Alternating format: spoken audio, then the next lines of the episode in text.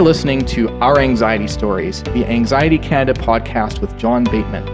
Check out anxietycanada.com for more totally free anxiety resources, including our app MindShift CBT. And right now, I'm talking to Krista Sanger. Krista? Hello. Is that you? Hello? It is, yep. How are you doing? Uh, well, if I'm being honest, a little anxious, but Yeah. otherwise pretty well. If I'm being honest, yeah, a little anxious too. So let's get th- let's talk let's talk ourselves through this, okay? sure. I, I I'm starting uh, starting all questions, all all interviews off with what's your anxiety story? That's our that's the name of our show, our, our broadcast. So what is your anxiety story, Krista? So, my anxiety story uh, I've always been um, what I've referred to as a nervous or worried person ever since I was little. Hmm. Uh, you know, through some uh, life experiences, uh, circumstance, trauma, um, and genetic predisposition to some degree, I would imagine. Mhm. Um, I've I learned later in life um, that I had uh, anxiety and panic disorder. So uh, I went. I attended the death of um, a family member that was very unexpected. It was a very traumatic event for me. Mhm. Uh, and after that, I found myself having uh, a lot of flashbacks, um, very intense flashbacks, nightmares. Uh, couldn't concentrate at work. Um, you know, uh, all of those related things. So uh, I started having very physical symptoms um, in response to the things that I was feeling, and I, I ended up in the hospital thinking I was having a heart attack. Um, and that's the first time that I heard the words panic and anxiety applied to me. So, um, started a journey of seeing, you know, any number of, of therapists and counselors, um, you know, and never really addressing the whys. You know, why was I feeling that way? Why were those things happening to me? I just knew that I hated them and I was absolutely terrified of them. Mhm. And it continued to get worse and worse um, until uh, about a few years ago, where it kind of hit a head. Um, you know, I had, I had started having some really dark thoughts. Mhm. Uh, and, and just started to be absolutely hyper aware of my body and, and terrified of everything. And I, you know, realized retrospectively that I had created any number of workarounds and safety behaviors, and my life had just become a structure to avoid the things that I was afraid of, which was basically everything. Yeah. Uh, so I had started um, working with a counselor who helped me unpack some of that to to determine some of the whys. But I was still having feelings of anxiety, and I was still having panic attacks, and they seemed to they seemed to start coming in in rolling waves, and it would. I refer to it as morphing. Like it seemed, it seemed like different things would trigger them, and I couldn't. I couldn't nail down what it was, basically, so that I could avoid it. Mhm. Um, and then uh, it was last summer. I had had just an absolutely last spring and summer had an absolutely awful, terrible episode, and I I felt like I was at the end of my rope. Yeah. Um, and I I had discovered um, our local anxiety organization, the Anxiety Disorders Association of Manitoba. Right. Yeah. Um, and I knew of it, and I knew they had an information session, but I wasn't ready to go, so I did. Mm. Um, I finally went, and then uh, I had started attending weekly group meetings uh, for anxiety support, and then I ultimately took um, the cognitive behavioral therapy course uh, Right. for panic disorder, which has completely changed my life. It has. Yeah. CBT has changed your life. Absolutely. Mhm. Mhm. And uh, Uh, sorry. Go ahead. No, I, I was just going to say I went from, you know, being afraid, afraid to do simple everyday things like cooking dinner with the oven. I refused to use the oven. I was terrified of it. Hmm. Um, something bad, that something bad was going to happen. Yeah. I was absolutely terrified to be home alone because what if something happened to me? Right. Um, you know, I, I went from that to that's not an issue for me anymore. yeah. It's a great feeling, isn't it? yeah, it's it's anxiety is so isolating and so debilitating. hmm What aspects of cognitive behavioral therapy do you feel like have worked for you? There's a, there's so many different tools involved in CBT. What what parts kind of work for you? Uh, definitely exposure therapy.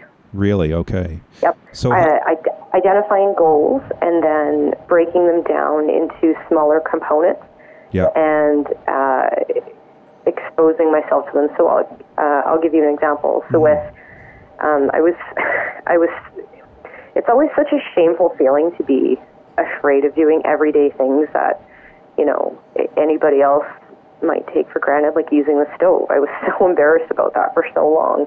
Right. I mean, I'm I'm 40 years old. yeah, yeah, yeah, of course. That, yeah, that seems I, and I- embarrassing on the I- surface. Yeah. I love to cook, and Yeah. I, you know, that that's kind of a, a recent thing that's cropped up over the years. But, you know, so I was absolutely, absolutely terrified, particularly the oven. And when we moved into uh, our house, my husband and I moved into a house last year. We had a gas oven, which I was really looking forward to, but. You know, let's start a fire in a metal box in your kitchen. That seems reasonable. so, so I had to gradually um, turn on the oven and listen to the hiss and smell the little, you know, puff of puff of gas that you would smell and learn to not be afraid of it. Yeah. So that was step one, and then I would gradually, every time I would do it, I would crank up the oven a little hotter and a little hotter until I got used to it being on broil and realizing that it wasn't going to explode. Yeah. And yeah. then I had to, so I started taking like a pan of water and Yeah. then cranking it up and cranking it up so that I could sit there and listen to the sizzle and feel uncomfortable, but realize that nothing was happening. Wow. That's It powerful. was going to be fine. So I had, I had to work my way up yeah. to doing those things, and now I'm cooking turkeys like a pro. Yeah, yeah, that's, that's yeah, that's excellent. Like you know, it's great. Uh, it's great to hear about you know exposure therapy, like a, just such a concrete example of how that can work. Um, it, it I mean, really, it's really been life changing for me. yeah, uh, because for you, that's pretty. That's a pretty concrete thing that you're afraid of. You know, um, have you ever experienced anxiety, sort of in a more generalized sense? You know, you've talked about it being isolating. I guess it's it. You know, did you were you were you ever afraid to go leave or your house? How did that work? I'm sorry, was I ever? afraid to like leave your house were you of did you have anxiety that way No, I wasn't. I wasn't afraid to leave my house. mm-hmm. Um, I, it was anything where I didn't feel safe or I wasn't. I couldn't be completely in control. right So you know, if we went somewhere and plans weren't completely firmed up, total anxiety. right Um, you know, anything where I couldn't get 100% control, I would, I would pretty much fly off the handle. yeah yeah that's that's there's the word again like I, that came Yeah. up that the control right that uh Yeah, and that- I, go ahead no, no, uh, I was just going to say that's that's, and I, I recognize it so quickly now. Um, when I when I start getting really upset, I take a step back and I say, "Wait, am I trying to control the situation?" And nine times out of ten, I am. interesting So- It's- yeah that's and there's it's certainly power in recognizing that too. Um, There is, that that there that there first of all that there's a situation present where you may or may not be in control. Um, and then actually you know saying that out loud or however you express that to yourself there's there's a lot of power in that too to that's that's a that's a huge step. Yeah. yeah. Um, so you you're a volunteer with the uh, where are we here sorry uh, from the with the anxiety disorders associated with manitoba um, Yes. what kind of stuff do you do f- with your volunteerism So I have actually just started um, co-facilitating my first CBT group. oh wow Uh, yeah, so I came through it last year, and I, I was very excited to be asked to co-facilitate this year. So um, it's going to be really interesting to you know to um, experience that on the other side of the fence, as it were. yeah for Uh, sure and I'm also I'm also working towards doing some uh, public education with them. Yeah. So, did, did you have you seen um, individual therapists too in your life? I have, yep. Yeah.